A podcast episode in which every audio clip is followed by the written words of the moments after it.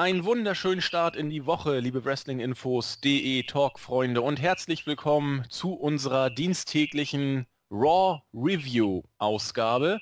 Heute auf dem Programm Raw Nummer 1143 und wieder mit an meiner Seite der JME, der Jens. Hallo Jens. Hip hip hurra. Schönen guten Tag. Hip hip hurra. Dürfen wir das auf die aktuelle Raw-Ausgabe beziehen oder auf deine allgemein gute Stimmung? Hm, weder noch. es war nur eine Phrase. es war nur eine Phrase, ja. Ich habe auch mit einer gewissen Rhetorik gefragt. Äh, hätte Jens jetzt gesagt, die Raw-Ausgabe hat ihn zu Jubelstürmen hingerissen, dann äh, wäre ich leicht irritiert gewesen. Aber wir wollen nicht zu früh zu viel oder zu wenig verraten. Ähm, ich denke, wir gehen einfach mal bei der letzten Raw-Ausgabe vor Extreme Rules direkt in die Card oder liegt dir noch was auf der Zunge, was du vorwegschicken möchtest, Jens? Nö. Nö.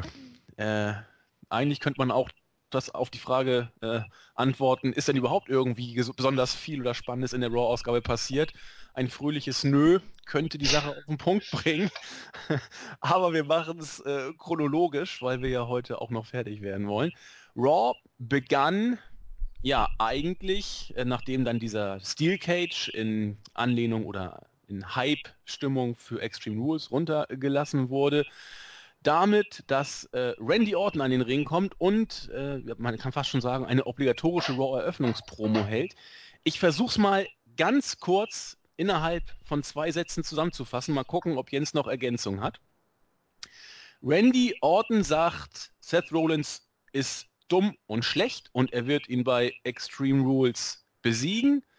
Rollins kommt raus und sagt, ja, ich habe dir bei dem, was du gesagt hast, eigentlich nie so richtig zugehört. Ich bin überhaupt der Beste und du wirst mich nicht besiegen, denn ich werde dich besiegen.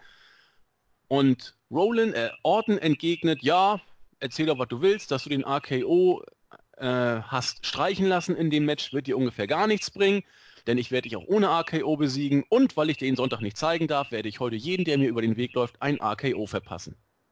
Was kann man da noch anderes zu sagen, Jens? Nicht viel. Äh, keine Ahnung, es war halt die Eröffnungspromo und es war, sagen wir mal so, der Beginn der, der, der, wenn man ja so möchte, der Storyline, der sich wie, die sich wie ein roter Faden durch die Show gezogen hat. Aber ansonsten, ja, okay. Ja, ich habe da auch nicht viel zu sagen, vor allem weil Storyline-mäßig nichts Neues war. Also wir haben uns ja vor der Ausgabe schon, äh, die meisten Matches standen ja mehr oder weniger fest. Vor allen Dingen die Hauptfehde stand fest und man, man musste sich eigentlich irgendwie bis zum Pay-Per-View wieder hin verwalten, nenne ich das immer ganz gerne. Und das ist hier genau passiert. Es ist nichts Neues passiert. Sie haben beide eigentlich das Gleiche gesagt. Und gut, der rote Faden für diese Sendung wurde auch gesagt, äh, oder wurde auch äh, deutlich, denn Orton hat gesagt, ich werde dir irgendwann im Laufe dieser Show auch noch ein RKO verpassen. Naja, wir werden ja sehen, wie es nachher ausgegangen ist. Jo, weiter ging's. Äh, Luke Harper kam dann an den Ring und hat gesagt, er hat gar keine Ahnung, ob Dean Ambrose weiß, was Angst ist, aber nach dem heutigen Match und dem heutigen Abend wird er Angst haben. Dann kam das erste Match des Abends. Lange gedauert hat es eigentlich nicht. Dean Ambrose hat gegen äh, Luke Harper weder gewonnen noch verloren, weil das Match in Double Countout endete irgendwie haben die beiden nach kurzer Zeit des Matches es äh, für richtig befunden, sich durch die Fans zu prügeln, wurden beide ausgezählt, prügelten sich weiter. Irgendwann war Luke Harper in den Kulissen verschwunden und von Dean Ambrose wurde das Theme gespielt. Ja. Ist man jetzt gehypt auf Extreme Rules oder? Uh, ähm, ich meine, ähm, das Ganze ist, wenn man so möchte, eh ein Undercard Wettbewerf-Match für den Pay-Per-View dementsprechend. naja. Da gibt's nicht viel zu halten. Ich glaube, die hatten ja jetzt nun auch schon ein paar Matches gegeneinander meistens. Ja.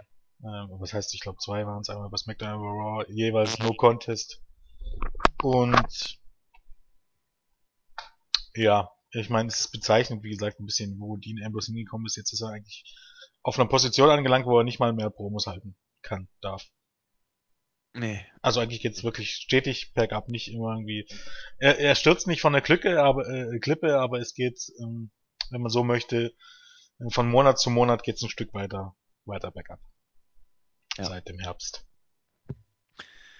Muss man so sehen. Und über Harper müssen wir, glaube ich, auch nicht mehr viel Worte finden. Ja, Harper braucht man, was will, will man dabei sagen? Ich meine, Harper ist grundsätzlich der beste Big Man, den man hat. Aber Big Show und Kane sind der Company halt lieber. Ja, und von Ryback wurde er ja nur auch ordentlich verjobbt, zweimal in Folge. Da ist auch nicht mehr viel nach unten. Und das ist ja das, ja, ich will nicht sagen grotesk, aber das ist ja das Interessante, dass wir zwei wirklich klasse Worker haben, die auf der Card stehen, in, auf dem Niemandsland der Card.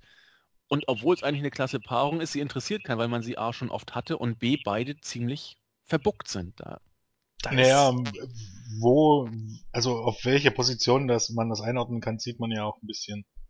Ähm, du sagtest ja gerade, dass Luke Harper für Ryback ähm, oder Ryback aufgebaut hat und Ryback wird der nächst, das nächste Opfer von Bray Wyatt werden. Da sieht man ja eigentlich schon, dass dieses ähm, dieses zu sagen, die beiden sind an der Karte nicht nur ähm, dahingesagt ist und nicht nur unser unserem Gehirn entspringt, sondern dass es eine Tatsache ist. Letztendlich ähm, Dean Ambrose ähm, prügelt sich mit Luke Harper zu, von einem No-Contest zum nächsten und ähm, Harper jobbt aber für Ryback, der weil Ryback aufgebaut werden muss für Bray Wyatt und Bray Wyatt, sind wir ganz ehrlich, ist eigentlich auch im Moment der prädestinierte Mitkader dementsprechend. Merkt man ja schon die Abstufung, wie das Ganze angesetzt ist. Ja. Habe ich nicht mehr viel zu, zu sagen. Äh, nur äh, es, es, sei an diesem relativ frühen Punkt der Review schon mal entschuldigend vorausgeschickt, dass äh, Jens und meine Stimme hier nicht vor Begeisterung in die Höhe schnellt, wird sich auch oder könnte sich vielleicht auch im weiteren Verlauf der Review nicht maßgeblich verändern, denn diese Show hat uns, und so viel sei vor, vorweggeschickt, beide nicht wirklich gekickt. Es ist auch nicht viel Spannendes zu erwähnen. Ich muss aber dazu sagen, ich fand, ich fand die vielleicht sogar ein bisschen besser als die in der, in der letzten Woche, aber ähm, ja. Keine Ahnung, ähm, es ist einfach der Maßstab, den man anlegt. Und irgendwie, ich finde immer noch, dass das äh, Mittelmaß nicht, nicht der Maßstab sein sollte. Nee. Und wenn was nee. ungefähr Mittelmaß ist oder leicht unter Mittelmaß, ist das kein Grund, jetzt hier irgendwie vor Freude in die Höhe zu springen, weil letztendlich ist es wirklich von Woche zu Woche eine Show nach der anderen und was wirklich aufregend ist, passiert selten. Das ist so. Dafür gibt es diverse andere Kleinigkeiten oder auch größere Probleme, äh, die immer wieder zutage treten. So auch meines Erachtens im nächsten Segment, über das man sich als geneigter Fan ein bisschen ja, aufregen kann, wenn man möchte. Ähm, denn im nächsten Backstage-Segment wurde Seth Rollins mit der J&J Security gezeigt, die ja leicht ängstlich durch die Gänge äh, marschierten, weil sie ja äh, den RKO angedroht bekommen hatten, der jetzt äh, Seth Rollins irgendwann im Laufe der Show ereilen sollte. Und ja, mit Hundegebell kam dann Titus O'Neill von hinten angelaufen und hat die äh, drei erschreckt. Das äh, fand dann Rollins überhaupt nicht lustig, insbesondere weil irgendein Catering-Mitarbeiter dann auch noch gelacht hat, der hat er auch noch zurechtgewiesen und dann kam Triple H und meinte, ja, hallo Champ, wie geht's denn? Und wie hat Seth Rollins letzten Endes reagiert? du Hunter, ich glaube, ich brauche noch ein bisschen mehr Security. Und Hunter sagte, Junge, das ist ein einziger Kerl. So kann man Champ natürlich auch stark darstellen. Ja. Ja. Sonst nichts dazu zu sagen, Jens. Du wirkst so sprachlos. Ähm, bezeichnet, bezeichnet ist, dass das ähm, meines Wissens, oder mit ziemlicher Sicherheit sogar, der einzige Auftritt der Primetime-Players war. Jo. Und äh, neben, äh, wenn es noch niemand mitbekommen hat, aber neben Bray Wyatt sind das die, die nächsten, die Woche für Woche nur, nur so ein Backstage-Segment zu sehen sind. Und sich dann auch noch über die anderen Take-Teams lustig machen, aber einfach keine Matches bestreiten. Ihr letztes Match war irgendwann Ende März. Mhm. Also seitdem waren House-Shows und Dark-Matches, aber seitdem weder bei Superstars noch bei Main Event noch bei SmackDown noch bei Raw, äh, die treten einfach nicht auf. Nö. Sie haben auch im, Sie, Sie, haben auch in dem Number One Contender Match geschehen nichts zu suchen, denn das nächste Match war nämlich das Match um den Number One Contender für die Tag Team Titles. The New Day mussten gegen die Lucha Dragons ran. In den letzten Tagen hatten wir die News rausgehauen, dass Vince McMahon angeblich vorhat, die Lucha Dragons jetzt möglichst schnell, solange sie heiß sind, Richtung Tag Team Title zu pushen. Zumindest bei Extreme Rules wird das auch nicht der Fall sein. Denn mein neues Lieblings-Tag-Team, The New Day, haben gegen die Lucha Dragons gewonnen. Nach achteinhalb Minuten, wenn auch nach einer ziemlich erbärmlichen äh, Siegesaktion. Denn ich glaube, war, war Sin Cara, der wieder in den Ring rein wollte, ja. wurde dann von Xavier Woods, äh, der sich unter dem Ring versteckt hatte. Er ist ja auch äh, promovierter äh, Akademiker, da hat man schlaue äh, Kniffe immer im Kopf wurde dann an den Beinen festgehalten, sodass er nicht mehr den Ring erreichen konnte. Und The New Day haben durch Countout gewonnen, sich wie die Schneekönige gefreut und dürfen nun in der Pre-Show bei Extreme Rules gegen die Tag Team Champions antreten. Das ist doch mal was. Ähm, ja, ich meine, ähm, bei WrestleMania standen sie im Titelmatch, The New Day. Dann ähm, am Tag nach WrestleMania waren sie noch Faces an der Seite der Lucha Dragons. Haben dort gewonnen, dann haben sie, glaube verloren gegen die Lucha Dragons. Dann haben sie mal gegen Los Matadores gewonnen und Jetzt bekommen sie die Title Shot. Natürlich kann man hier ganz klar die Frage stellen, ähm, ob es jetzt nötig war, die Lucha Dragons hier verlieren zu lassen. Allerdings in der begrenzten Sichtweise von WWE hat man ja versucht, ähm, die ein bisschen zu schützen. Aber ja, keine Ahnung, ist auch wieder so eine Sache, die äh, es ist jetzt nicht irgendwie, es ist nicht wert drüber, sich darüber irgendwie aufzuregen, aber es ist jetzt auch nicht unbedingt alles so großig gemacht. Hm. Ja, man könnte einfach die Frage stellen, wenn man die äh, Lucha Dragons nicht in dem Titelmatch haben will, warum bucht man sie dann Number One Contender Match? Äh, warum hat man die ganzen anderen Tag Teams wie eben die Primetime Players, wie The Ascension und wie sie alle halten, wenn die einfach es wäre jetzt nicht das große Ding gewesen, man hat so viel Zeit, die Primetime Players seit WrestleMania jedes Mal in irgendein Match zu stecken, irgendjemand squashen zu lassen. Dann hast du hier halt ein Number One Contender Match zwischen New Day und den Primetime Players und du lässt die Lucha Dragons da einfach komplett raus. Hätte man machen können. Hat man nicht gemacht, so hast du halt äh, mehr oder weniger wieder mal, wenn man so möchte, unverdiente Hauptherausforderer. Naja, das ist halt WWE nicht. Tja, man musste wohl noch irgendwie ein Heal-Team irgendwie kreieren. Man könnte aber auch sagen, es macht ja schon Sinn, die Lucha Dragons da reinzupacken in dieses Match unter Competition-Gesichtspunkten, weil sie haben ja doch auch viel gewonnen und haben sich den Spot erarbeitet. Nur The New Day, da kann man schon drüber streiten. Wobei, letztes Match haben sie, glaube ich, auch gewonnen. Ich glaube, gegen Los Matadores, ja. Aber ja, ja, die sind genau. halt so die typischen 50-50 Leute. Ja, ja, das stimmt. Also. Das stimmt. Andererseits können wir uns auch das ganze Philosophieren über die Tag Team Division sparen, denn kein geringerer als Randy Orton hat, damals, hat kurz danach deutlich gemacht, wie hoch das Rating oder Ranking der Tag Team Division ist, indem er mal kurz äh, Kofi Kingston und Xavier Woods mit äh, RKOs aus dem Rennen befördert hat. Big E konnte zunächst flüchten, hat dann Anstalten gemacht, in den Ring zu kommen, hat aber den Rückzug dann angetreten. Ergo, äh, Randy Orton nimmt im Handumdrehen das äh, Number One Contender Tag Team auseinander. Damit wissen wir auch, was wir von der Tag Team Division generell zu halten haben. Und Randy Orton in dieser Raw-Ausgabe wieder der Übermann. Dazu ergänzend hätte ich noch zu sagen, dass ich letzte Woche während Raw auf Tele 5 eine Diskussion hatte mit jemandem auf Twitter, wo äh, der nicht der Meinung war, dass es schlecht für Cesaro und Tyson Kidd war, dass sie ein Handicap-Match gegen Benny Orton verloren haben. Und den äh, habe ich dann versucht, ein bisschen zu erklären, äh, worin ich denn das Problem sehe. Das Ding ist einfach, es gab mal Zeiten, äh, da haben die, die Take Team Champions ähm, sind angetreten gegen den WWE Champion und den äh, Midcard Champion und haben das Match gewonnen, weil die Take Team Champions sind das beste Team. Die sind nicht die besten Einzelwrestler, sondern die sind das beste Team. Und äh, auch bei WWE sollte das beste Team ja das beste Team der Welt sein. Also du möchtest ja, dass dein Team das beste Team der Welt ist. Inwiefern ist es klug, wenn das beste Team der Welt nicht gegen einen einzelnen Wrestler ran kann? Und natürlich sieht dann, äh, sieht dann, ähm, sehen die Champions dann absolut doof aus. Es geht nicht darum, dass die ein Match verloren haben. Es geht nicht darum, dass jetzt angenommen äh, Randy Orton hätte an der Seite von John Cena gegen gegen, gegen Cesaro und Kid äh, angetreten und, und hätten dann nach 15 Minuten ein spannendes Match gewonnen. Das wäre nicht das Problem gewesen. Dem war aber nicht der Fall. Randy Orton hat sie alleine besiegt. Und ähm, diese Unlogik dazu kam mir noch, ähm, dass bei SmackDown ähm, ein paar Tage später äh, kamen Cesaro und Tyson Kidd raus und nannten sich das beste Take-Team und äh, sagten, dass ähm, ähm, John Cena ja unbedingt einen Partner braucht, um gegen sie anzutreten. Nee, braucht er nicht. Denn Randy Orton hat ein paar Tage vorher gezeigt, dass, dass ihr gegen, selbst gegen einen nicht gewinnen könnt. Und Randy, und John Cena ist jetzt nicht schlechter als Randy Orton. Und äh, die eigentliche Logik ist, ähm, keine Ahnung, dann hatten die halt ein Take Team Match gegen Daniel Bryan und ähm, John Cena und letztendlich war war das spannender und nicht so deutlich wie vorher das Handicap gegen Handicap Match gegen Randy Orton. Also das ist einfach, das sind so kleine Details in der Erzählweise von WWE, die selbst selbst über nur zwei Shows hinweg nicht wirklich Sinn machen. Du, du hast da einfach keine Konstanz da. Einmal sind es die letzten Dödel und ein paar Tage später sind sie, keine Ahnung, wieder gleichwertig mit ähm, John Cena und, und, und Daniel Bryan. Also, ich weiß nicht. Wie gesagt, bringt doch mal irgendwie einen Punkt rein, ein bisschen Konstanz.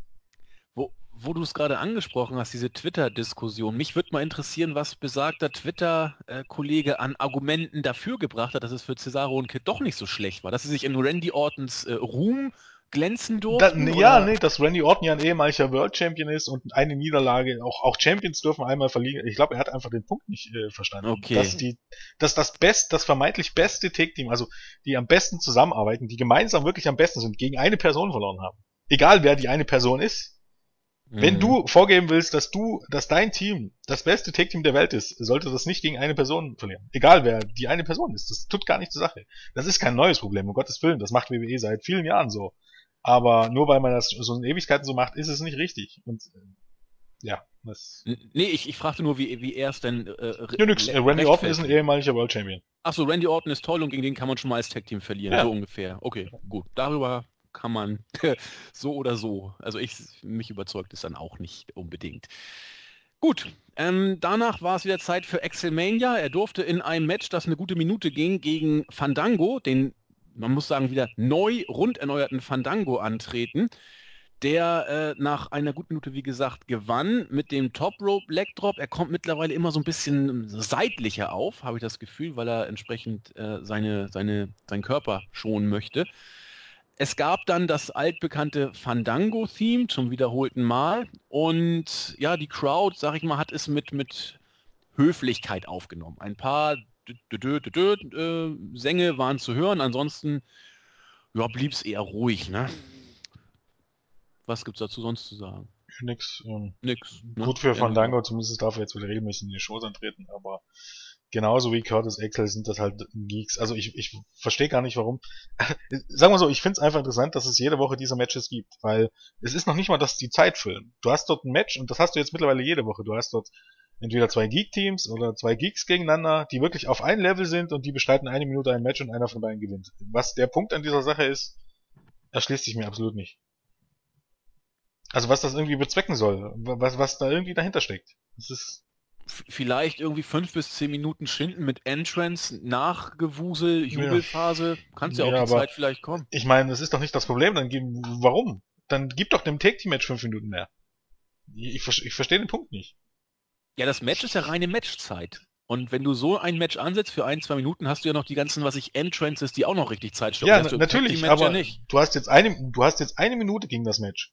Dann hast du die Entrances mit, da bist du bei fünf Minuten. Dann gib doch gleich dem Take-Team-Match fünf Minuten mehr. Ja gut, so kann man es natürlich auch machen, klar. Also ich versuche. Also es ist, ist, jetzt nicht, dass ich da was dagegen habe, aber letztendlich ist das pure Zeitverschwendung. Das sind, mhm. sind fünf Minuten pure Zeitverschwendung, die nirgendwo hinführen, weil wahrscheinlich bei SmackDown gewinnt dann Curtis Axel gegen wieder gegen Fandango oder so. Keine Ahnung, also so funktioniert es ja meistens. Ja, du kannst den Sieger da ja austauschen, das ist ja völlig wurscht, wer das Match jetzt gewinnt ja. letzten Endes. Ne? Also. Gut, äh, belanglos ging es weiter. Triple H kam an den Ring und erzählte, dass die Authority seinerzeit, ist noch gar nicht so lange her, am Scheideweg stand. Man hat sich dann dazu entschlossen, Seth Rollins aufzubauen und als neuen Champ zu pushen. Das hat dann ja auch geklappt. Und wenn ihr auch mal WWE-Champ sein wollt, ich glaube, Hunter hat gesagt, es gibt nichts Besseres als das Leben eines äh, WWE-Athleten. Äh, Wrestler darf man ja nicht sagen, musste ich ein bisschen schmunzeln. Also so toll ist es, glaube ich, auch nicht. Was, wenn man so sieht, wie sich Verdienstmöglichkeiten und Hotelrechnung und Reisestress die Waage halten, ist es, glaube ich, doch ein ziemlicher Knochenjob. Auf jeden Fall, wenn man das doch werden möchte, den Traum eines WWE-Stars zu leben, muss man nur bei Tough Enough mitmachen, das Rennen am Ende gewinnen und dann kann man auch Wrestler werden. Also er hat letzten Endes nichts anderes gemacht als Tough Enough, nochmal ein bisschen gepusht, das jetzt ja nur auch in naher Zukunft kommt. Inhaltlich war es nichts weiter als eine reine Werbeansage. Oder habe ich irgendwas verpasst?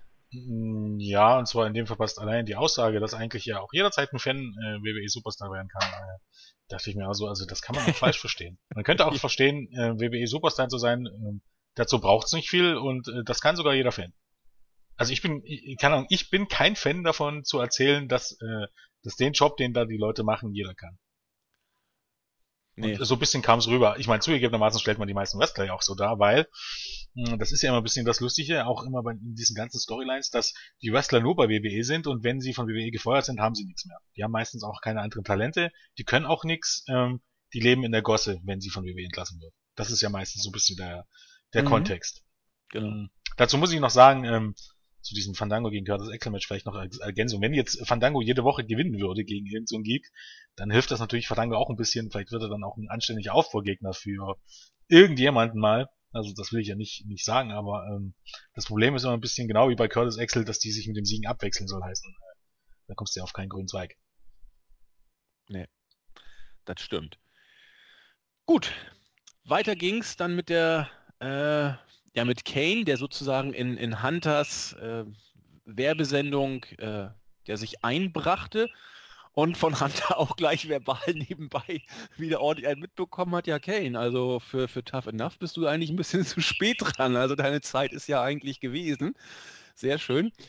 Ähm, gleichwohl kam man dann auf ernstere Probleme zu sprechen. Insbesondere war Kane absolut nicht zufrieden, äh, wie die ganze Geschichte mit Seth Rollins sich entwickelt.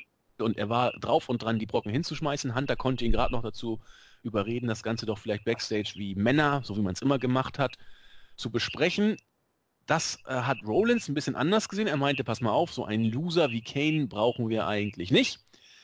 Äh, dann gab es ein, ein leichtes Streitgespräch zwischen Kane und Rollins und Hunter hat geschlichtet und sich während dieses Gesprächs dann doch eher auf die Seite von Kane gestellt und gesagt, pass auf, wir brauchen einen äh, zuverlässigen Mann, der, ich musste ich wieder schmunzeln, dafür sorgt, dass es auch keine Eingriffe gibt. So Ghostbuster-Style wurde dann Kane zum äh, Torwächter befördert, der eben beim Extreme Rules Match aufpassen soll, dass keiner rein oder rauskommt. Rollins fand es nicht gut, Kane hat sich für das Vertrauen bedankt und nun wissen wir, dass Kane aller Voraussicht nach den Torwächter bei Extreme Rules geben wird. Hat also kein Match. Macht's nicht Hm. besser. Irgendwie. Also hier dachte ich dann zum ersten Mal, es ist irgendwie ein wieder mal so ein kleiner Overkill. Also im Grunde kann man das Ganze Monday Night Authority nennen. Ähm, für mich ein absoluter Overkill. Ähm, zum einen, also spätestens jetzt, äh, bei diesem Segment war es ja sehr, sehr deutlich, wenn es bisher immer nur sagen könnte, man, es war nur angedeutet, aber hier ist es ja mehr als deutlich, dass Seth Rollins Gimmick ist eben, dass er, ein, keine Ahnung, ein, ein Nichtskönner und Loser ist, der nur Champion ist, weil andere ihn zum Champion gemacht haben. Also eine größere Beerdigung als von Kane zu sagen, ähm, ich hätte selbst El Torito zum Champion machen können, äh, gibt's eigentlich nicht. Wie gesagt, es gibt da für mich auch keine zwei Meinungen. Jetzt könnte man sagen, okay, das ist Seth Rollins Gimmick und bla bla bla. Und ähm, ich bin aber der Meinung, nicht jeder Heel muss so aussehen. Und das Problem ist einfach, dass jeder, ähm, jeder Heel Champion bei WWE, wenn er nicht äh, Big Show oder Brock Lesnar heißt, so dargestellt wird. Also selbst Randy Orton war ja bei seinem letzten dann schon auf diesem Level oder Alberto Del Rio oder wie sie alle hießen. Und ist das irgendwie zwingend notwendig, dass wirklich jeder Heel Champion so dargestellt wird? Wie der größte, der größte Trottel, den es gibt, oder auch CM Punk. Ähm, der größte Trottel, den es gibt, der eigentlich nichts auf die Reihe bekommt und der nur ähm, durch Zufall und durch andere Leute Champion ist. Ich weiß nicht. Ob man möchte, dass sein Aushängeschild ja, das ist ja eigentlich die eigentliche Ironie, äh, dass WWE eigentlich in einer Phase ist, wo man selber nicht weiß, was man sein möchte. Auf der einen Seite ähm, sagt man immer, man ist eine Entertainment-Show und außerhalb des Rings versucht man sich immer keine Ahnung, zu präsentieren und zu sagen, ähm, das ist Entertainment. Dann in den Shows versuchst du aber K-Fape ähm, zu halten. Das verstehe ich nicht. Also an einem Tag Seth Rollins darzustellen wie den letzten Trottel und am nächsten Tag schickst du Seth Rollins als stolzen World Champion zu irgendeiner Show. Das ist absolut äh, antiklimatisch, weil ähm, das Problem ist, du hast eben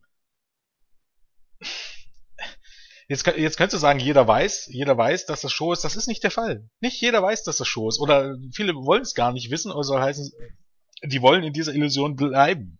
Was ja eigentlich auch richtig so ist. Ähm, es ist ja jetzt nicht so, dass das nun alles direkt Schauspieler sind, die dann äh, über, über Rollen erzählen, sondern ähm, so richtig wird dann ja in Interviews und so K-Fape auch nicht gebrochen. Also ich glaube, WWE hat selber keine Ahnung, was denn die eigene Identität sein soll. Das ist immer, ist immer wieder erstaunlich. Ja, also ich, ich sehe es bei der Darstellung von Rollins genau wie du. habe aber die Hoffnung oder bin mir sogar relativ sicher, dass er aus dieser äh, geekiger, feiger Champ-Phase irgendwann auch durchkommt. Also das ist. Da bin ich äh, mir nicht so sicher, du. Meinst nicht? Nein. Also ich, ich, ich sehe immer Doch, so, noch natürlich, so, sobald er zum, zum Face hört. Das meine ich, genau. Also als, ja, als Champ Toll. wird er dieses Gimmick sicherlich nicht los. Ja. Ähm, irgendwann wird der Turn kommen. Also ich sehe immer so ein bisschen so Shawn Michaels Parallelen da. Der war ja auch in seiner ersten Zeit. Ich habe es bei SmackDown, glaube ich, auch schon angesprochen. War er ja auch äh, so dieser selbstverliebte Geek-Heel, der immer feige war und, und fiese Aktionen gebracht hat.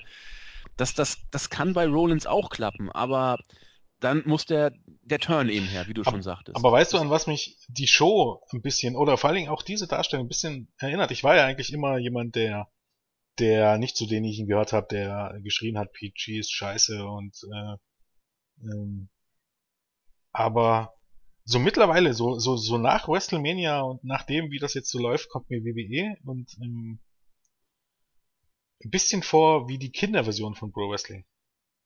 Ja. Kann man, finde ich jetzt nicht abwegig, den Gedanken. Ja, aber, aber, aber zu, zu sehr Kinder. Alles zu sehr schwarz und weiß. Ähm, ja, wenig Facetten, ne? Wen ja. Ja, alle ja. sind gleich. Alle sind gleich. Die Faces ähm, sind relativ gleich, die Heels sind alle gleich. Es ist echt, ja. keine Ahnung. Ähm, äh, das Problem ist einfach, ähm, für mich ist es einfach so, dass ähm, mir es dann tatsächlich irgendwie im Moment wenig Spaß macht, irgendwie die Shows zu verfolgen und ähm, mir da über, keine Ahnung, mich, mich von den Storylines packen zu lassen, weil es da nicht viel gibt, weil es ich will jetzt nicht sagen, dass es mich nicht fordert, in, inwiefern fordern äh, Wrestling-Storylines den, den erwachsenen Menschen, aber ähm, Wrestling ist ja meistens so, dass es durch Kleinigkeiten ähm, dort Facetten bereitbringt und diese Kleinigkeiten gibt's bei WWE einfach nicht. Ich kann da immer nur wieder sagen, Lucha Underground oder auch Ring of Honor oder so. Das ist natürlich jetzt von der von den Stories her ist das jetzt ist das jetzt auch nicht ähm, keine Ahnung ähm, absolute Hochkultur, aber ähm, man fordert den, den Zuschauer einfach ein bisschen mehr und saugt den dann tatsächlich auch ein bisschen mehr in die Storylines rein. Und bei WWE ist das alles sehr, sehr oberflächlich und sehr, sehr wirklich wie eine Kinderversion von Pro Wrestling. Und da, so habe ich immer so ein bisschen das Gefühl im Moment, gerade nach WrestleMania und eigentlich stellenweise schon auf der Road, aber nach WrestleMania, nach der guten WrestleMania und nach der guten Ausgabe nach WrestleMania, dass ich dem Ganzen mittlerweile einfach ein bisschen entwachsen bin. Ja. Kann ich genauso bestätigen. Kann ich sehr gut nachvollziehen. Und das wird auch so weitergehen, befürchte ich. Aber da können wir noch vielleicht in der Preview zur, zum Pay-per-View noch was sagen in den nächsten Tagen.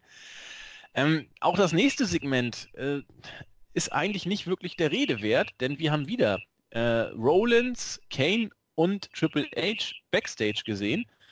Und wieder haben die beiden sich eigentlich so ein bisschen gekappelt, Rollins und Kane. Vor allen Dingen, äh, Hunter hat Kane nochmal darauf hingewiesen, so, du bist jetzt hier nicht mehr der, der Dämon des Teufels, du bist jetzt bei der Authority und Kane meinte, nein, ich werde dir beweisen, dass das äh, immer noch anders ist und das Feuer immer noch in mir brennt.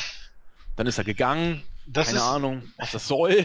Letzte Woche in der, äh, in der Review haben wir noch drüber geredet. Da habe ich noch gesagt, im, Im Grunde war das letzte Woche der Turn von Kane. Und diese Woche wird man so tun, als wenn es nicht ist. Und genau das ist der ja. Fall. Letzte Woche ist Kane im Grunde geturnt.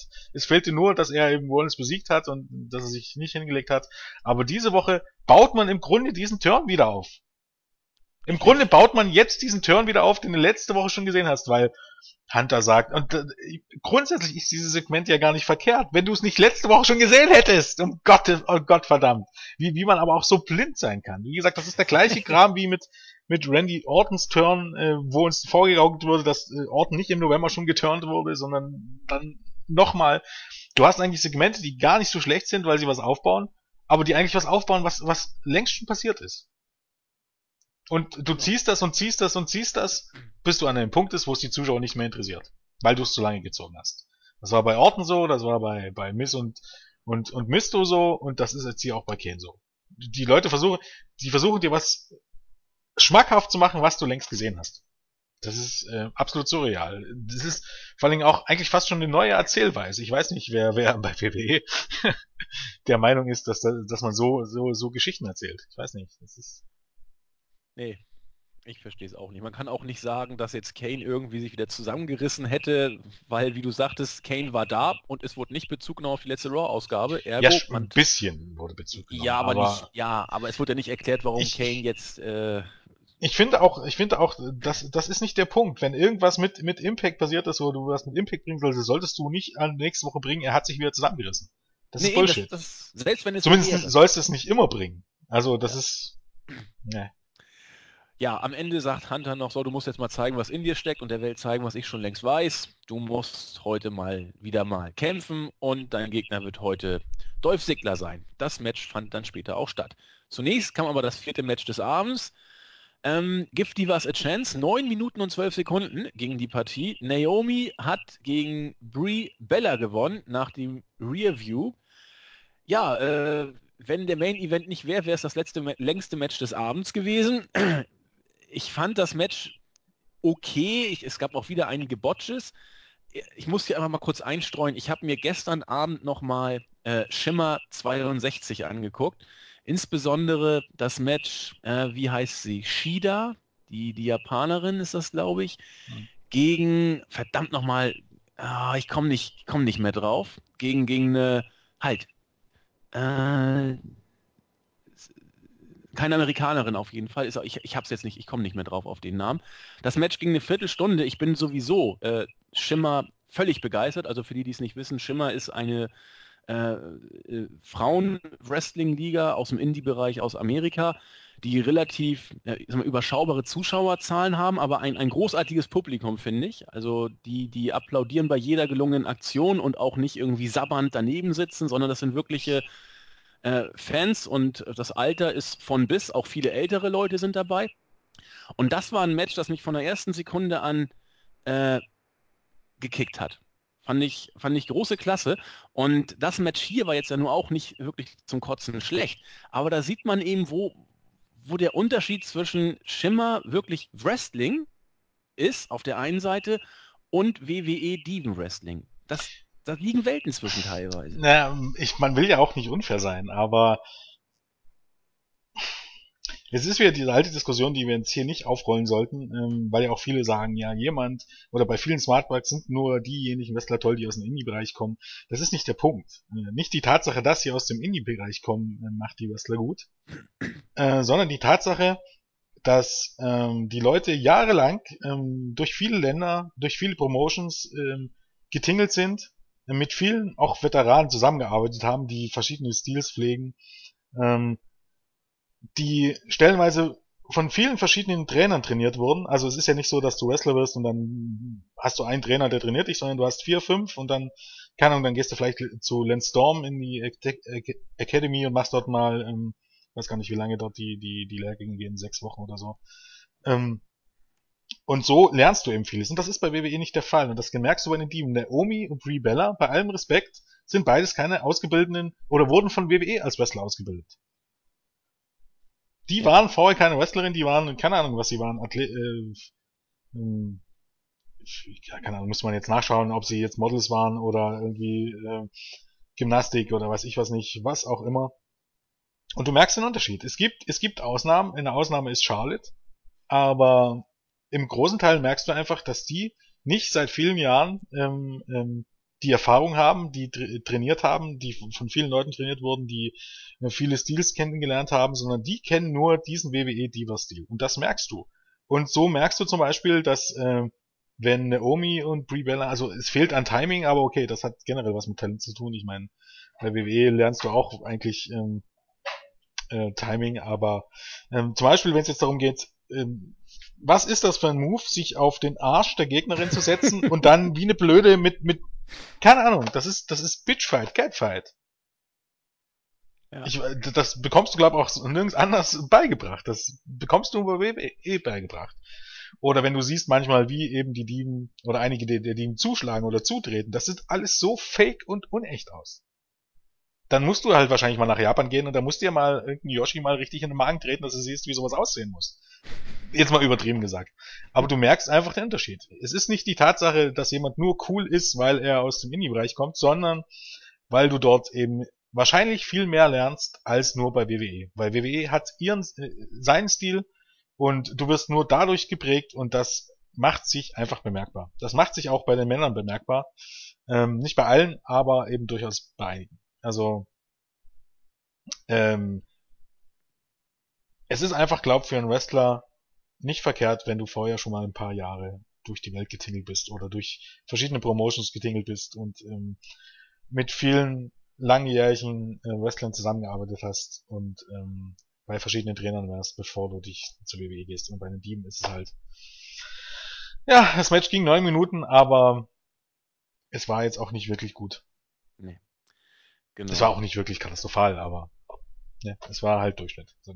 Genau, so, so würde ich es auch sagen. Und um äh, kurz Ehre den Workerinnen, Hikaru Shida gegen Eevee, so hieß sie. Das hatte ich gar nicht mehr so auf dem Schirm.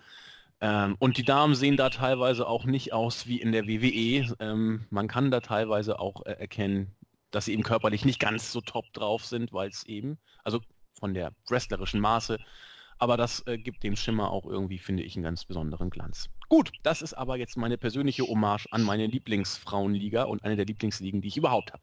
Backstage geht's weiter mit Geeks. Heath Slater saß neben Eric Rowan beim Catering, wo es Salat gab und wie das eben so ist. Rowan hat natürlich seine Maske aufgehabt, die immer beim Salatessen sehr hilfreich ist. Heath Slater wollte sich ins Gespräch als Number One Contender für die Open Challenge auf den US-Titel bringen, hat ihn, äh, hat Eric Rowan nicht wirklich interessiert. Dann wollte er wohl wissen, wie sein Salatdressing ist. Daraufhin ist Rowan aufgestanden und, und weggegangen. Und schwuppdiwupp gab es RKO gegen Heath Slater tolle Geschichte. Ähm, sonst gab es da nichts zu, zu sagen. Doch Ort hat irgendwie noch einen Chips dann geknabbert und hat bis drei gezählt und wollte uns sagen, dass das wohl der dritte RKO war, den er an diesem Abend verteilt hat. Nun gut, Jens, du hast schon Luft geholt. Ich, sag, ich will mir gar nicht sagen, dass das Ganze nicht irgendwie ein bisschen amüsant war, aber auch, auch, auch hier ist wieder die Frage, was, was, was versucht man bei WWE denn zu vermitteln? Erstmal, wenn du da reinblickst, irgendein Typ sitzt da am Tisch, der hat irgendwie einen Indianerschmuck oder irgendwas auf. Also ich will jetzt auch nicht sagen, dass es während der Attitude-Ära sowas nicht gab. Natürlich gab es auch sowas, aber um Gottes Willen, du vermittelst als WWE, als wenn WWE wirklich ein Zirkus wäre. Eine Freakshow. Eine absolute Freakshow, wo einfach nur die Freaks dieser Welt hingehen und was auch immer tun. Es ist ja schon alleine die Frage, was macht Eric Rowan dort back? Wir hatten ja schon mal die Diskussion, ich glaube, da war das bei ähm, ich glaube, da war der AV-Tier nicht da oder ich weiß gar nicht mehr, das war irgendwie, könnte sogar Ende letzten Jahres gewesen sein, Anfang diesen Jahres. Da haben bei SmackDown die J&J Security äh, das Büro in der Halle, das Büro von geschmückt, weil Hunter und Stephanie nächste Woche zurückkehren sollten. Und da ist einfach die, ihr seid, ihr, ihr Vollpfosten seid jede Woche in einer anderen Halle. Und das ist einfach, merkt man das einfach gar nicht. Und das ist ja noch nicht mal, dass man vorgibt, dass man nicht in eine andere Halle will. Am Anfang der Show sagen, begrüßen die Kommentatoren die Zuschauer zur, zur Show aus bla bla bla und meistens wird sogar die Halle und der Stadt eingeblendet. Man gibt's ja nicht mal vor. Das ist so die Unlogik. Genau hier ist hier die Unlogik. Ähm, Eric Rowan tritt bei der ganzen Show nicht auf. Was macht er in voller Klamur, äh, Klamotur Backstage? Was machen die da? Haben die kein Zuhause? Oder der Great Khali? Dass der, keine Ahnung, du hast Backstage-Segmente, da läuft auf einmal der Great Khali herum. Warum? Was macht der da? Ist der Mann verwirrt, dass der dort rumläuft? Oder dass eben damals, wo die Bellas äh, Page die Klamotten geklaut haben. Aus dem Nichts stehen dort auf einmal die Rosebuds und Adam Rose trat aber die ganze Show nicht auf. Was ist das von der Freakshow? Kommen die, fahren die, das ist wie ein Zirkus. Die fahren, glaub, alle, der ganze Trotz, die haben kein Zuhause. Die fahren einfach nur von Woche zu Woche zur Stadt und machen hinten den Bus auf und die ganzen Trottel ähm, dürfen dann in die Halle. Und je nachdem, wer gebraucht wird, ähm, die treten dann vor die Kameras und der Rest läuft äh, sinnbefreit Backstage rum. So sieht das aus. Gottverdammt, was ist das für eine Freakshow? Und dann sage ich mir wieder so, für Leute, die da nicht drüber nachdenken, und es gibt genügend Leute, die da überhaupt, die an sowas keinen Gedanken verschwenden ist das ja schön und gut. Aber wenn du jetzt nur mal eine Minute drüber nachdenkst, musst du dich doch fragen, um Gottes Willen, was sehe ich da? Was gucke ich mir da eigentlich an? Und das gibt's aber auch nirgendwo anders. Ich habe sowas, ich meine, es gibt auch bei TNA Backstage-Segmente, jetzt als Beispiel. Aber nicht so welche. Du siehst da nicht irgendwelche Freaks sinnlos rumstehen. Das, das kommt dort nicht vor. Bei Ring of Honor erst gleich gar nicht. Ich glaube, da gibt's noch nicht mal wirklich Backstage-Segmente. Ähm, bei Lucha Underground gibt's Backstage-Segmente, die haben einen Punkt. Soll heißen, wenn da jetzt Alberto Del Rio da ist und der hat an diesem Abend kein Match, spricht er mit Dario Cueto äh, über irgendwas für eine zukünftige Show, über irgendwelche Bookings. Das hat also einen Punkt. Äh, Punkt. Die sind nicht sinnlos da, sondern die haben einen Grund da zu sein. Und bei WWE offensichtlich nicht. Die, die sind einfach da. Die sind einfach da und machen, machen irgendwas. Ja, und die Das laufen ist- auch privat immer so rum. Ja, ja, ja, vollkommen richtig. Bist in Ja. der Einkaufspassage Ja. bei Aldi, genau immer mit dieser Ja, Maske. auch, auch, äh, überleg mal, wie verwirrend das ist. Der Great Khali läuft das ganze Zeit in seiner roten Hose und Oberkörper frei rum. Es gab ja sogar mal die Werbung, die Werbung mit Seamus, mit Seamus, äh, ich glaube, was Toys R Us oder so, oder irgend so Spiel von ihm. Da lief Seamus im, in, in der Kinderabteilung eines, eines Spielzeugnabels fast nackt rum. Alter, wie verwirrt ist das denn? Ja, Einen bleichen, nackten Mann in einer Kinderabteilung. Leute, denkt mal darüber nach. Aber da kann ich auch mithalten. Bei WrestleMania 30, glaube ich, hat Jim Duggan mit freiem Oberkörper mit Sergeant Slaughter irgendwelche Lego-WWE-Figuren im Backstage-Segment gespielt. Das ist, das ist verwirrend. Ich meine, wie gesagt, im Grunde ist das auch das Segment hier. Das ist ja noch lustig, weil wie gesagt, das sind, sind Geeks und die werden behandelt wie ein Geeks. Ich habe damit kein Problem, aber macht euch den Spaß und denkt mal darüber nach. Und dann sind wir, dann, dann sind wir wieder bei der Sache, was schaust du da? Du schaust eine Wrestling-Show. Aber WWE will ja keine Wrestling-Show mehr sein, man will eine Unterhaltungsshow sein. Und wenn man das, ist, das jetzt nur als Unterhaltungsshow sieht, dann muss man ganz ehrlich sagen, Gott, ist das eine beschissen und schlecht geschriebene Unterhaltungsshow.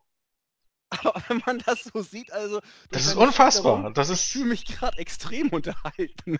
ja, aber das ist, das ist auf einem Niveau, keine Ahnung, mit, mit, mit, weil es ja auch keine, meistens keine guten Schauspieler sind. Dann sind wir auf einem Niveau wie, keine Ahnung, Familie im Brennpunkt oder diese ganze Scheiße, die da auf Sat 1 und Pro 7 läuft, mit diesen, mit dieser gescripteten Reality, mit diesen wirklich voll, vollkommen untalentierten Schauspielern, die auch, auch, auch so aussehen, als wenn sie eigentlich nur von einer Sendung zur nächsten Sendung mit einem großen Bus gekarrt werden und dann ausgekippt werden und dann gesagt hat, hier, sag, sag mal was. Das ist, das ist am Ende des Tages nicht gut. Oder ich, ich weiß nicht, was man damit bezwecken will. Ich weiß noch nicht mal, ob das irgendjemand bei WWE auffällt. Dort hast du so viele Leute, die an diesen Shows schreiben, ob die manchmal merken, was für Gülle oder was für Dreck da eigentlich zusammengeschrieben wird, dass eigentlich nichts von dem passiert in der realen Welt irgendwie Sinn machen würde. Gott, das ist Ah. unfassbar. Ich werde künftig meinen Salat auch nur noch mit Maske essen. Ist der Und dann- absolute Knaller gewesen. Ja, dann, dann hast du ja eigentlich, eigentlich der Fakt ist, es soll ja die Reality-Ära sein. Also auf der einen Seite äh, will man ja immer verkaufen, dass das ein Wettkampf ist und, und man will das ja so und dass das Athleten sind und Höchstleistungen bringen und bla bla bla. Auf der anderen Seite hast du solche Sachen, wo du wirklich sagst, das ist wie, wie Mitte der 90er Jahren, wie, wie, keine Ahnung, wie Bestien Buga und äh, der Repo Man und Kamala und wie sie alle heißen. Eine absolute Freakshow. Im Grunde wirklich das, was, was früher Zirkus war.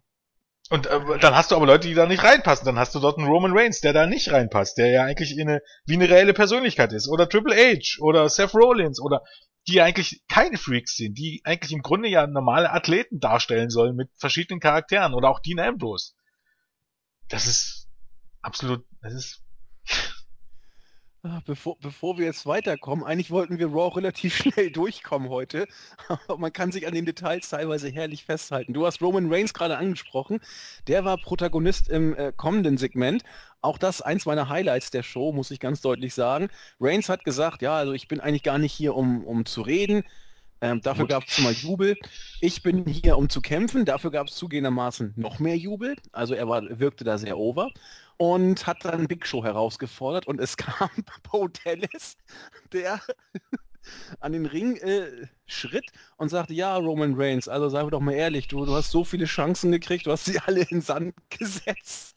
Ähm, du bist der, was hat er gesagt? Ich hab's gleich. Tim äh, Tebow, ich habe mal geguckt, der ist eigentlich relativ äh, erfolgreich eigentlich. Auf jeden Fall ist er der Tim Tebow. Tim Tebow ist der Typ, der sich auch, der, der mit diesem ganzen Bolivkram und also, also in dem Sinne, ähm, Bo Dallas ist Ach, an den stimmt. angelehnt. Das ist Ja. der, der sich dann immer so hingekniet hat und diese Denkerpose. Stimmt. Und Gott hat mich dorthin gebracht, wo ich jetzt bin. Ja, ja, bla bla bla, Spinner. Stimmt. Ich, ich Ähm, danke Jesus das ist Christus Team und meiner Tebow. Familie. Ja, ja, so genau. fängt da jedes Interview an. Genau. Auf jeden Fall, Reigns, du bist ganz am Ende, aber so muss es doch nicht sein. Du hast die Chance, wieder nach oben zu kommen und ich glaube, du kannst auch WWE Champion werden. Du musst eben nur believen. Und für diese positive Message gab es dann erst den Superman Punch und dann den Spear hinten ran. Übrigens wurde Reigns für den Superman Punch ausgebuht von lauten Te von einigen Teilen der Halle. Ich habe mich also gefreut. als bekennender Believer und dann hat er gesagt, so, äh, Big Show bei Extreme Rules werde ich dich vernichten. Und Bill Believe That. Ja, ein paar, paar Lacher gab es dafür ich, auch. Ich kann es nur immer wieder sagen, äh, eigentlich ist Bordellis ähm, äh, Entertainment Gold. Also ich verstehe nicht, warum er mit mit dem in dieser in dieser Midcard-Szene nicht mehr macht. Also natürlich kann man den hier mal so blätten lassen. Ich habe damit gar kein Problem. Aber der Typ, eben weil er eigentlich so unfassbar schlecht ist, äh, ich, ich, ich kann das nicht verstehen. Für, für mein Dafürhalten ist der unterhaltsamer als als zum Beispiel Kane. Ne, nimm es mir nicht übrig, der ist ein besserer Entertainer als Kane, auch wenn er schlecht ist. Das tut gar nicht zur Sache. Kane ist im Ring auch schlecht. Zweifellos. Also ich bleibe auch dabei. Also die, die beiden äh, Wyatt-Brüder, hätte ich beinahe gesagt, oder die, die Söhne von IRS, eben Bray Wyatt und, und, und Bodellis, sind am Mike beide großartig. Auch Bodellis, der spielt seine Rolle überragend und achtet mal auf sein Minenspiel. Das ist, das, das ist großartig. Ich, ich sehe das hier genau wie du. Also ich bin ein ganz großer Bodellis-Fan und ich hoffe ja, dass er sich in der Mid- oder Undercard überhaupt noch halten wird. Der Kerl ist gefährdet, rauszufliegen, befürchte ich, auf Sicht. Und man kann so viel mit dem machen, weil jeder, äh, entweder man regt sich über ihn auf, ich kenne viele Marks, die sagen, oh, nicht schon wieder Bodellis, der redet immer nur so viel Mist. Ähm, und, und Smarks äh, finden ihn lustig. Ich finde ihn unglaublich putzig. Also, da ist Potenzial. Man muss aber dazu sagen, der Bart ist keine gute Idee, weil jetzt sieht er echt aus wie Bray Ja, und wenn er manchmal den Gesichtsausdruck ja. ansetzt, sind sie ganz schwer zu unterscheiden. Ja, also sehen sich jetzt extrem, die so. sehen sich immer ähnlicher. Also. Ja. Dann, äh, ja, äh, was soll man sagen? Achso, folgte das, ja, Julia, noch kurz äh, sagen, ähm, Roman Reigns wird besser mit jedem Wort weniger, das er sagt. Das muss man ja, muss man ganz klar sagen. Also es ist für mich, für mein Dafürhalten immer noch viel zu viel, was er sagt bin ich ganz ehrlich, aber mit ja. jedem Wort weniger wird das, werden diese Segmente deutlich besser. Fand ich auch. Also er war wieder ein bisschen ernsthaft und oder ernsthaft her und das war okay. So, äh, fünftes Match, wenn man es denn so nennen möchte. Seamus hat gegen Zack Ryder gewonnen via DQ nach einem Eingriff von Dolph Ziggler, der den Zigzag gegen Seamus zeigte. Man kann hier nicht wirklich von Match reden. Also als es gerade losging, gab es dann den äh, Bro-Kick gegen Zack Ryder, den Arm. Und dann hat äh, Seamus mit dem Mikrofon in der Hand immer äh, kommentiert, wie alle doch ätzend sind und hat dann Strich und Faden Zack Ryder auseinandergenommen, bis irgendwann Dolph Ziggler kam. Äh, ein bekennender Zack Ryder-Fan, wie wir ja, oder wie die meisten ja, denke ich mal, wissen. Und sich um ihn gekümmert hat und äh, ja, sagte so, lass uns kämpfen, aber Seamus hat den Rückzug angetreten. Ja, man musste das Match eben aufbauen, das Kiss Me Ars Match. Ja, was heißt Sonntag. Ja, Jens, du hast das Wort jetzt bringst du Zack Ryder rein. Ich meine, ich bin ja auch, ich würde mich jetzt nicht als Zack Ryder verbinden, aber ich bin genau wie bei Bordellis der Meinung, dass, wenn man das nur wollen würde, man Zack Ryder etwas anstehen könnte, weil der grundsätzlich ähm, für einen Wrestler Entertainment-Talent hat. Ja. Nicht jeder muss äh, das Gimmick mögen, vielleicht hätte man ihn auch ein anderes Gimmick verpassen können, aber er hat irgendwie Talent. Okay, jetzt hast du ihn also hier und keine Ahnung, er ist in einer wertlosen Jobberrolle, alles schön und gut. Aber dann besiegst du ihn nicht, dann endet. Welcher Sinn steckt hinter diesem DQ-Finish? Hat sich irgendjemand die Karte angeguckt und hat gedacht, hm, diese Woche hat man noch gar keinen DQ-Finish, da müssen wir jetzt nach irgendeinem Match äh, DQ enden lassen, obwohl es gar nicht nötig wäre. Alleine die Idee, dass man offensichtlich kein Match, äh, keine Show ohne DQ bringen kann, will mir nicht in den Kopf. Du, du, wo ist hier die Notwendigkeit, einen DQ-Finish zu bringen? Lass doch Sheamus einfach gewinnen und Sigler soll danach angreifen. Wo ist da irgendein Unterschied? Irgendeiner. Ich kann es dir nicht erklären. Ich weiß es doch nicht. Gut. Gehen wir weiter. Äh, Steve Austin war gestern, Chris Jericho ist jetzt die Podcast-Gegenwart. Wir werden nächste Woche Stephanie McMahon bei Chris Jerichos Podcast hören. Soweit, so gut. Na, kann nur besser werden als ähm, John Cena, weil wie gesagt, John Cena hat im Grunde nichts erzählt. Ich, ich finde es auch interessant, ähm, um dann mal drauf, ich glaube, wir sind damals gar nicht drauf eingegangen. Chris Jericho bringt John Cena nämlich auf das auf das Thema ähm, Steroide, da fragte ich mir auch so, welche Antwort hast du erwartet? Das, ja, ist, klar. das ist so, als wenn ein, ein, ein Zöllner dir im Grenzübergang fragt, ob du irgendwelche Drogen dabei hast. Das ja, ist, ganz viel. Hallo? Ja, eine Tonne. Hinten drin, wenn sie mal bitte gucken, äh, schauen würden. Das ist, das sind Fragen, die du nicht stellen brauchst, weil du ähm, ja, keine Ahnung. Weil, weil du, egal ob Lüge oder Wahrheit, weil du immer nur eine Antwort bekommen hast. Nein. Also die Frage steht vorher schon fest. Dementsprechend Nee. Aber ich glaube, McMahon mit der Stephanie könnte es ein bisschen besser werden, weil, äh, wie gesagt, Interviews mit John Cena gab es zu Genüge oder mit den aktuellen WWE Superstars und du bekommst dort immer die gleichen Antworten. Also das ist eine Nullnummer, dort ein Interview zu bringen. Also, ja. ja. Gut, du hast ja John Cena gerade angesprochen im letzten Podcast mit Chris Jericho. Der kam jetzt auch äh, an den Ring, wurde entsprechend mit den John Cena Sucks Theme-Gesängen auch zum Ring begleitet und hat eben wieder erzählt, dass äh, jetzt wieder das Russian Chain Match haben. Er hat auch mal die Regeln erläutert. Hat wohl auch schon angedeutet, dass er tatsächlich die Strategie von Rusev zu kennen glaubt. Was sagt er? Er glaubt, dass Rusev ihn bewusstlos schlagen möchte und dann mit ihm im Schlepptau alle vier Ecken abklatschen wird, um so den Sieg davon zu tragen. Geniale Strategie. Eine andere fällt mir auch nicht ein, die man haben könnte. Ähm, aber egal, äh, seit zehn Jahren sagt Cena, nee, Cena sagt, dass er seit zehn Jahren, nee, Schwachsinn. Er ist seit zehn Jahren der irgendwie immer dabei und man wird ihn auch nicht ausnocken können. Und wie, äh, ich glaube, äh, du warst es oder Mentes, diesen Spruch bringt er auch schon seit zwei bis drei Jahren. Das mit diesen zehn Jahren hat was. Ja, äh, wie dem auch sei. Äh, Open Challenge gibt es. Äh, der gute Heath Slater hat es wohl nicht mehr geschafft, diese Challenge anzunehmen. Dafür kommt warum auch immer, Kane an den Ring, um diese Challenge anzunehmen. Nach äh, gut sechs Minuten war das Match zu Ende. Ich habe mich da besonders drüber aufgeregt, natürlich nach dem Attitude Adjustment. Kane war gerade äh, am Drücker, Chokeslam wurde angesetzt. Es sollte der Tombstone kommen.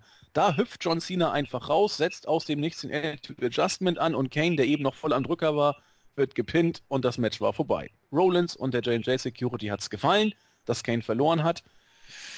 Äh, du hast mal gesagt, diese Open Challenge Matches werden immer so ein kleines Stückchen schwächer. Das war wohl das Schwächste. Ja, hallo. Wer hätte es für möglich gehalten? Also, ne, wie ich bleib dabei, Auskennen bringt heutzutage. Oh, okay, Daniel Bryan hat es letztes Jahr bei Extreme Rules einigermaßen geschafft, aber auch das war, wenn man das jetzt mit anderen Matches von äh, Daniel Bryan vergleicht, jetzt nicht absolut hochklassig, aber zumindest war das noch ein, noch ein gutes Match. Aber jetzt davon abgesehen, holt niemand aus Kane ein gutes Match raus. Und es war ja auch deutlich kürzer als die in der letzten Woche. Also. Eben, denke ich auch. Das Finish ähm, war natürlich wieder Cena Wie gesagt, ich verstehe im Moment WWE nicht, inwiefern es denn irgendwie Sinn macht, in irgendeinem Paralleluniversum die Show mehr oder weniger fast komplett um Kane aufzubauen. Das ist, schon letzte Woche war der fast in jedem Segment zu sehen und diese Woche war es fast noch mehr das ist, das geht vollkommen an mir vorbei, diese, diese, diese Denkweise, das ist, das werde ich in meinem Leben nicht mehr verstehen. Vor allen Dingen mit Kane ging es ja auch weiter, denn nachdem er das Match verloren hat, haben wir gesehen, wie Hunter ihn hinter den Kulissen abgefangen hat, nur die Augenbraue gehoben hat und Kane stapfte erbost an ihm vorbei, also Kane aller Orten. Ähm, aber nicht nur Kane aller Orten, auch The Miz äh, durfte ein Interview der bezaubernden Renee Young geben und er hat gesagt, ja, es geht hier um meine Marke und äh, bla bla bla. Äh, muss man auch nicht viel zu sagen. Und Byron Sexton durfte John Cena interviewen. Der zeigte sich siegessicher und wollte auch schon sagen, am Sonntag wird es heißen, The Champ ist, aber dann kam Rusev. Wie ein Berserker äh, hat er ihn niedergeschlagen, von hinten mit der Kette, hat ein, ein Accolade mit der Kette irgendwo zu, um die Nase rum angesetzt, dabei äh, wild vor sich hingegrunzt und ein Gesichtsausdruck drauf, als ob er irgendwie, keine Ahnung, was ich, wie viel Speed eingeschmissen hätte. Ja, man wollte, es ist, es ist absehbar. Also das Signale, das normale, stink absehbare Rusev-Segment vor dem Pay-Per-View-Match gegen Cena. Cena wird wieder hinterrücks angegriffen und muss einstecken. Ja, wir werden uns wohl vorstellen können, wie das Match ausgeht. Ich finde es interessant, also, dass du im Grunde den einzigen Spot, den du bei, beim Pay-Per-View bringen kannst, und zwar, dass du die Finishers, ähm, also die, die Submission Finishers der beiden mit der Kette einsetzt, dass man denen bei Raw zuvor im Ex-Instrument Finde ich, finde ich großartig. Leider, ihr, ihr habt's echt drauf. Also, das ist, das ist, ist uns eigentlich unfassbar, wie man so jedes kleine Detail eines, eines was eigentlich im, im Wrestling ja wirklich gang und gäbe ist, wie man das einfach vernachlässigt. Du kannst im Grunde nichts anderes bringen. Du darfst die Leute nicht würgen, du darfst die Leute nicht blutig hauen, aber was du bringen kannst und was logisch ist, ist, setz die Finisher, die Submission Finisher mit der Kette an und du bringst es einfach bei Raw.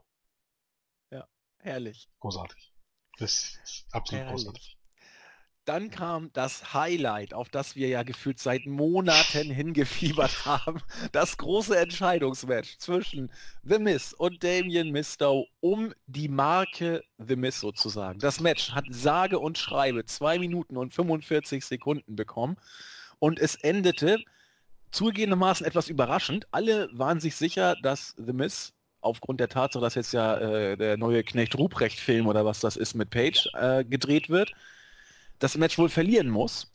Pustekuchen, nach einem Eingriff, Eingriff von Summer Rae hat The Miz nach einem Einroller gewonnen, wird jetzt mit einem Sieg aus den Shows geschrieben und Mistow sieht aus wie der letzte Depp, zumal Miz als Gewinner auch noch von Randy Orton mit dem RKO kurz abgefertigt wurde. Wie tief kann man eigentlich als Mistow noch sinken? Ja, nix, der ist tot. Ja, das, das denke ich auch. Das, ich meine, der war vorher schon tot, weil die Fans noch, äh, immer wenig auf ihn reagiert haben. Wie gesagt, weil man es einfach übertrieben hat mit den Hinauszögern des Turns und es kam alles viel zu spät.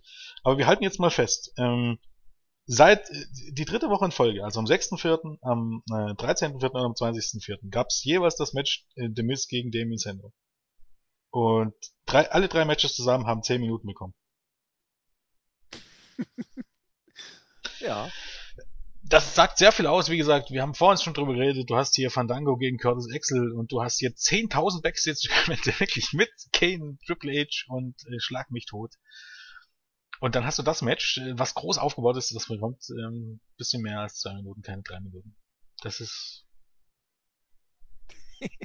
geht geht mir ich, ich weiß ich weiß auch nicht, was ich dazu sagen soll. Ich ist nicht mal, dass ich da ich, ich weiß nicht, wie man darauf kommt. Wie man darauf kommt, so ein Match zu promoten und das nach 2 Minuten 45. Ich meine, die Matches waren jetzt alle nicht sonderlich gut, weil, ähm, auch wenn das einige nicht hören wollen, ähm, Demis äh, Sando ist ein durchschnittlicher Wrestler und Demis ist auch nur Durchschnitt. Jo. Ähm, und dann kommt am Ende des Tages eben was Durchschnittliches dabei raus, aber wenn du das Ganze gut aufgebaut hättest, dann hättest du hier eben halt so diesen typischen, diesen typischen Glow aufgehabt. Soll heißen, ähm, im Grunde eigentlich auch ein Match, was du mal bei einer, in einer re realen, in einer guten Welt, was du bei einer Weekly auch mal als Main Event bringen kannst und eine Viertelstunde ziehen kannst. Nicht, weil das ein gutes Match wird, sondern weil, weil Hilt drin ist, weil die Leute eben Sando anfeuern und die müssen nicht anfeuern, die wollen, dass Misto ähm, bestehen bleibt, bla bla bla, aber darüber bist du weit hinaus. Darüber bist du, bist du so weit hinaus, dass, ähm, ja, keine Ahnung. Ich, mir fällt dafür jegliche Erklärung. Nee, es ist auch so. Gibt es auch, glaube ich, nichts mehr hinzuzufügen. Das ist natürlich eine ganz neue Komponente. Wer hätte es nicht kommen sehen, dass Samurai gegen, gegen turnt? unfassbar. Also. Na gut. Weiter geht's. Wir erfahren, dass Daniel Bryan ganz sicher gegen Bad News Barrett antreten wird. Naja, sofern sein Zustand denn zulässt. Ja, auch, auch äh, großartig. Daniel Bryan wird antreten. Ja, toll! Ne? Also. und morgen, morgen, morgen ist übrigens Mittwoch, insofern die Sonne aufgeht. Also. boah. Ja, Was für Rindviecher. Unfassbar. Alles, äh, ja, ich konnte auch wieder mit der neuen Promo von Bray Wyatt nicht anfangen. Er, na, doch, man konnte was anfangen diesmal. Er hat gesagt, er hat auf irgendwie Gewichtheben, Weightlifts oder so ähnlich Bezug genommen. Da fallen nur zwei Leute ein, Mark Henry oder Ryback. Und du hast ja auch schon gesagt, es scheint wohl auf Ryback hinauszulaufen. Ja, es hätte auch irgendwie auf Roman Reigns gepasst, von wegen äh, du scheiterst bei allem, was du anfasst, hätte ja auf Roman Reigns gut, ganz gut gepasst irgendwie. Ja. Aber vielleicht weiß man es auch selber noch nicht. Warten wir mal ab. Ich, ich bin mir da auch nicht sicher. Ich, ich würde, ich würde, weil Ryback ja auch beim Pay-Per-View kein Match hat, ich würde Roman Reigns immer noch nicht ausschließen, weil was wäre denn einfach, das wäre auch so typisch WWE, wenn Bray Wyatt einfach beim Pay-Per-View Roman Reigns das Match kostet und Big Show das Last Man Standing Match gewinnt. ja, oh, hätte, hätte wieder was. ja, das wäre eigentlich typisch WWE. Ja, eben. Also. äh, ja, okay, Ryback durfte im achten Match des Abends ran gegen Adam Rose nach anderthalb Minuten, aber immerhin, äh, Shell Shock natürlich, immerhin kam Rosa Mendes raus, um Adam Rose danach zu trösten. Ja. das ist unfassbar. Vor allem, auf, auf was man jetzt tatsächlich Gedanken verschwendet. Man, man verschwendet Gedanken auf irgendwie äh, Storylines mit mit mit Fandango äh, und, und vor allen Dingen aber ähm, Rosa Mendes und Adam Rose, obwohl man genau weiß, dass, dass Adam Rose das wird nie irgendwo hinführen. Das ist, das ist eigentlich unfassbar. Also, das ist äh, ja, sensationell. Aber immerhin viele Matches, wenn man es positiv sehen will. Backstage Kane. ja, denn, denn wir wissen ja alle, Masse ist immer besser als Klasse. genau. Ja, Backstage genau. steht Kane mal wieder äh, ein Stück weit im Mittelpunkt, denn er wird von Rene Young interviewt. Ja, du hast ja doch einen eher wechselhaften Abend gehabt, viele Hochs, äh, Höhen und Tiefen. Äh, übrigens, ich habe gerade ein, ein, Tweet gesehen von, von Jamie Nobley, der sagt, du solltest dir mal irgendwie so, so Prothesencreme für den Rücken oder so ein Zeug kaufen. Kane stürmt in das Büro von Hunter, wo zufällig gerade die J&J Security mit Rollins äh, sich unterhält. Und es gab wieder ein Wortgefecht und, und Mechtel und Ge Gefasel und Gefusel. Und dann sagt irgendwann Rollins, ja, ich sag's dir ins Gesicht, I'm sorry, es tut mir alles so leid, äh, bla bla bla. Und jetzt werde ich dir das Match gegen Dolph Ziggler widmen. Äh, ja, also, was für ein Scheiß. Besagtes Match kam dann auch. Äh, Seth Rollins hat gegen äh, Dolph Ziggler gewonnen. Ohne Curbstomp, wie gesagt, der wurde, ja, ist, wie ist denn der Stand? Du hast eine neue News schon rausgehauen, ich habe sie noch nicht gesehen. Ist jetzt Curbstomp noch verboten oder ja, ist er Ja, es heißt, erlaubt? er ist nicht, nee, verboten nicht, aber es ist nicht mehr Rollins Finisher. Na toll. Er hat auch schon eine, was ist, ich weiß nicht, was das war, DDT, Swinging DDT, so ein Gemisch aus DDT und den Dirty Deeds ja, von, von Ambrose, irgend, ich konnte es nicht benennen. Äh, auf jeden Fall hat er das Match gewonnen. Nicht wirklich äh, clean, weil vorher Seamus auftrat und äh, Sigler abgelenkt hat. Ergo, der Champ kann nicht gegen Dolph Sigler clean gewinnen. Auf jeden Fall war das eben das Ende nach dem Match hat Rollins dann auch betont, dass er jetzt eben äh, The Man ist. Dann kam Hunter an den Ring und äh, hat auch noch ein bisschen was erzählt. Bla bla. Äh, Rollins wurde dann etwas übermütig, so hatte es den Anschein gehabt. Ich brauche keinen Torwächter, ich bin die WWE und werde äh, Randy Orton in der Mitte dieses Ringes Pin 1, 2, 3. Äh, Kane ist obsolet, wie er sich ausdrückte. Der kam dann an den Ring war etwas erbost, musste von Hunter und den J&J Stooges zurückgehalten werden. Währenddessen, keine Ahnung warum, vielleicht um Rollins zu schützen, hat sich der Käfig gesenkt und als er schon fast unten war, hat sich wohl Randy Orton hereingeslidet. ich habe so schön gelesen, äh, Rollins hat seinen neuen Finisher angesetzt. Das Weglaufen hat er zwei oder drei Mal angesetzt. Keiner hat gesessen. Irgendwann hat Orton ihn gekriegt, von oben runtergezogen und aus dem Fall auch den RKO angesetzt. Kane fand es lustig, Hunter ein bisschen irritiert und damit war Raw für diese Woche Gott sei Dank vorbei. Ja. Jens. Ähm, ja, der Main Event war schon irgendwie, äh, oder was heißt irgendwie, mit Sicherheit das beste Match des Abends. Natürlich ja. durfte Seth Rollins wieder nicht aus eigener Kraft gewinnen, sondern da musste Sheamus äh, erstmal kommen. Äh, der Finisher ist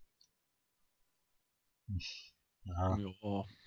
keine Ahnung. Ähm, Phoenix Splash ist halt, wird es bei WWE nicht geben. Ansonsten ist das eben halt sehr, sehr Dirty Deeds mäßig. Also ich finde den, ich fand auch den Korbstamp jetzt nicht irgendwie äh, super, aber ähm, God's Last Gift, also eigentlich der ähm, Anti-Finisher von ähm, Tyler Black, das ist so ein Cradle TDT, wird zwar wohl nicht geben, weil das ist das gleiche Problem, dass du den Typen halt äh, mehrheitlich auf den Kopf fallen lässt. Ja, ähm, wie gesagt, das Match war gut, äh, war nicht anders zu erwarten. Und dann da alles, was danach kam, das ist halt so typisch. Das ist nicht, nichts Neues, nichts Aufregendes mehr. Das hat man alles schon 10.000 Mal gesehen für Steel Cage Matches und am Ende des Tages muss man leider auch sagen, ich hoffe, ich behalte Unrecht, aber ich vermute, diese Stipulation des Steel Cage Matches äh, plus der Tatsache, dass hm, Kane vor der Tür steht, wird dazu führen, dass das Match der beiden wahrscheinlich nicht so gut wird, ähm, wie das Match bei WrestleMania. Normalerweise müsste man ja sagen, ähm, selbst das Match bei WrestleMania war noch immer ein bisschen nicht, ich will nicht sagen auf Sparflamme, aber ähm, nicht überragend. Die haben, ja, die haben zumindest nicht alles äh, genau. gezeigt genau. oder rausgeholt, was, was in ihnen steckt und es wäre Luft nach oben gewesen, aber ich kann mich, es gibt nicht viele Steel Cage Matches, die wirklich richtig, richtig stark sind. Ähm, ich hoffe, die lernen mich eines Besseren, ich habe aber ernsthafte Zweifel. Ja, ich auch. Aber warten wir es mal ab und ansonsten war das Ende halt dann typisch, wie halt ähm, das Ende vor einem großen Steel Cage Match nun mal so ist. Und viel mehr habe ich dazu eigentlich nicht zu sagen. Also, ja. Nee, ich nämlich auch nicht. Ich war dann auch ein Stück weit froh, als es vorbei war. Du hast es schon gesagt, die Raw-Ausgabe, sie war jetzt ja noch nicht abgrundtief zum Kotzen, aber ich fand sie über weite Strecken eben einfach vorhersehbar langweilig. Jetzt, nachdem wir es besprochen haben, gab es doch einige Stellen, wo ich mich herzlich amüsieren konnte.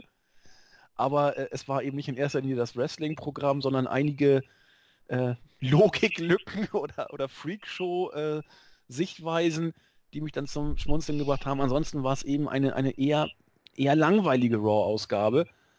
Und äh, mir ist etwas bange vor dem kommenden Pay-per-View. Dazu werden wir die nächsten Tage uns aber noch ein bisschen ausführlicher unterhalten.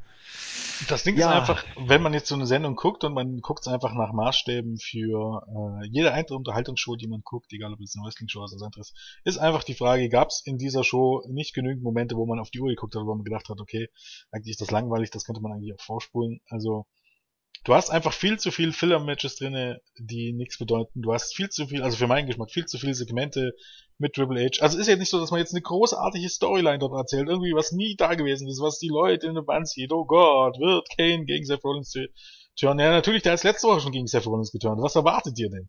Und selbst wenn nicht, dann, dann verhilft er ähm, Randy Orton äh, oder, oder verhilft das Seth zum Sieg, auch das wäre nichts Neues. Also das ist jetzt keine, keine großartige ähm, keine großartige Geschichte, die da erzählt wird. Und dafür wird jetzt die ganze Show aufgehoben. Und ist das jetzt wirklich aufregend? Ist, ist zweieinhalb Stunden oder mit Werbung drei Stunden die Show, war das jetzt wirklich so sonderlich super unterhaltsam? Und am Ende war es das einfach nicht. Nee. Das ist das, finde ich, passende Schlusswort für heute. Aber heute ist nicht alle Tage. Wir kommen schon ganz bald wieder, keine Frage. Ja. Was steht auf dem Programm? Wir haben freitags SmackDown NXT Lucha Underground. Samstag wenn alles glatt geht, die Pay-per-view-Preview. Mal gucken, ob, ob wir drei, also du, ich und, und, und Zack, wir müssen mal schauen, die Besetzung ist noch nicht ganz klar.